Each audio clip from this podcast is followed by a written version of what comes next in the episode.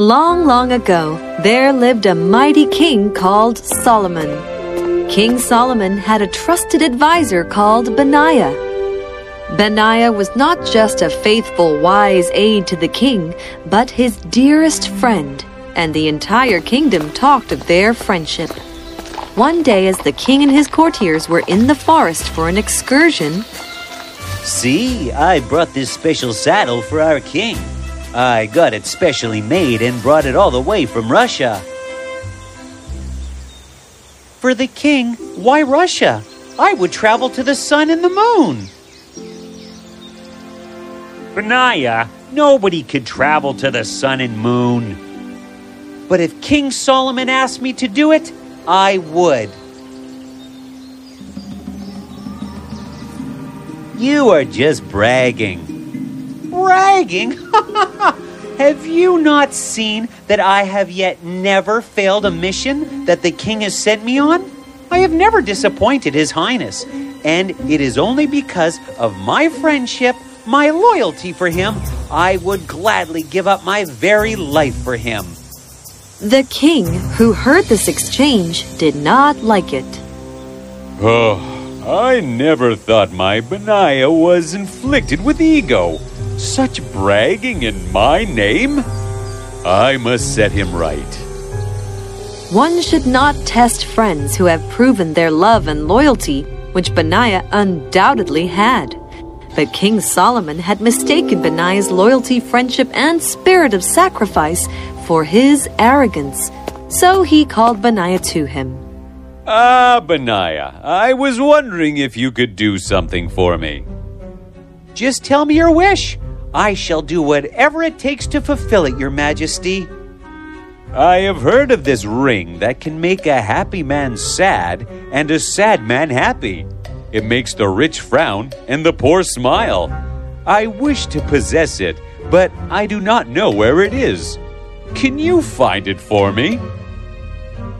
Don't you bother about it anymore. I shall go to the end of the earth to find it if I have to. Not to the sun and the moon, huh? Uh, that too, Your Highness. May I leave? Yes, good luck. Very soon you will return empty handed, for such a ring does not exist.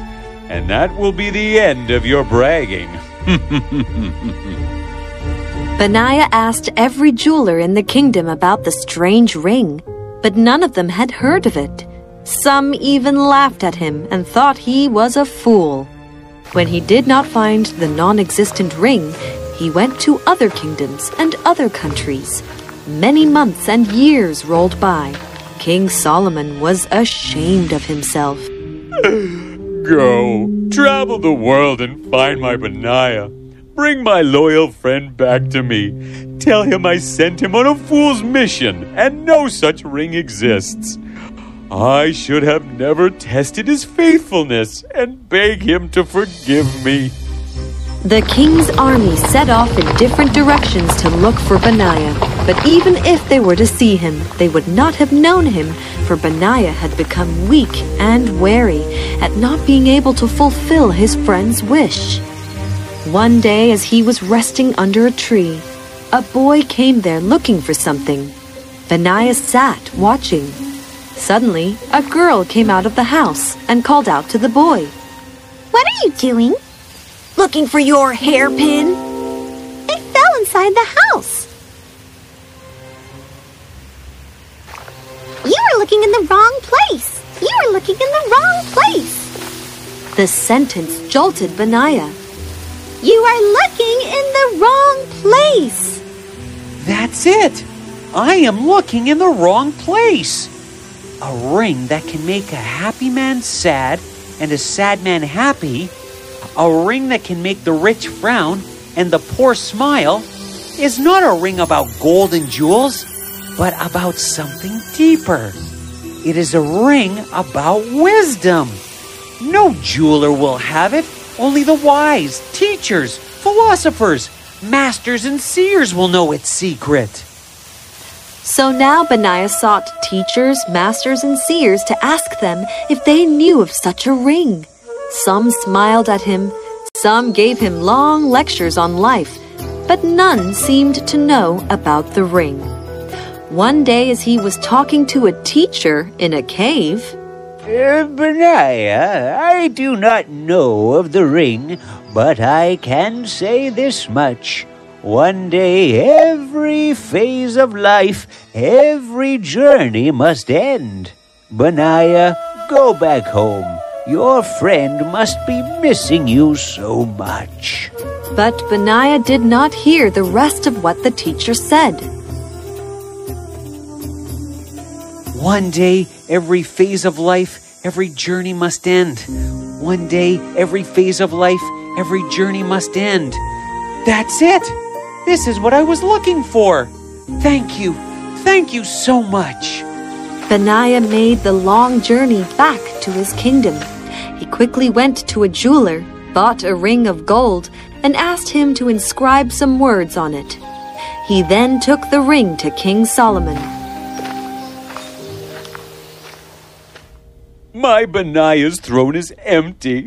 Why did I send him on this impossible mission? Impossible? No, I found the ring, my friend. I found it. Benaiah? Is that you? Is that really you? Oh, my friend, I am sorry. So sorry. You're back. I just thought I did. Here is the ring. It will make the happy man sad and the sad man happy. It will make the rich frown and the poor smile. Test it. This merchant has just had 20 ships return from sea, and he has earned thousands of ducats.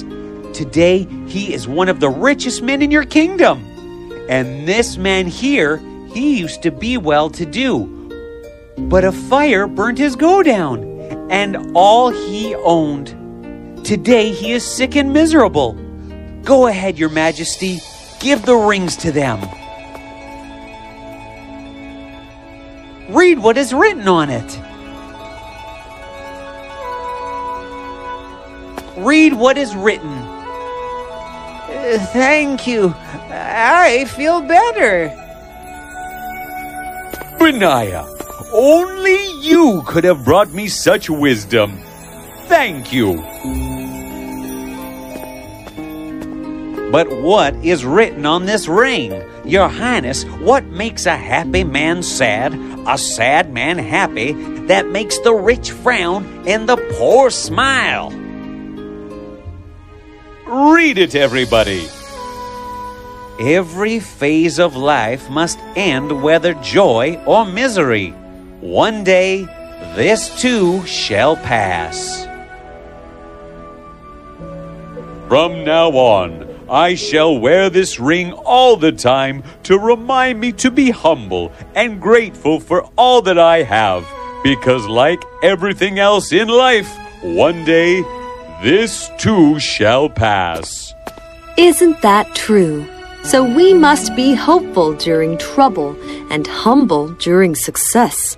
For whether troubles or successes, one day this too shall pass. The coronavirus has brought about big changes in our lives, and yes, all of us are uncertain and scared. But remember, this too shall pass. So be happy, be hopeful.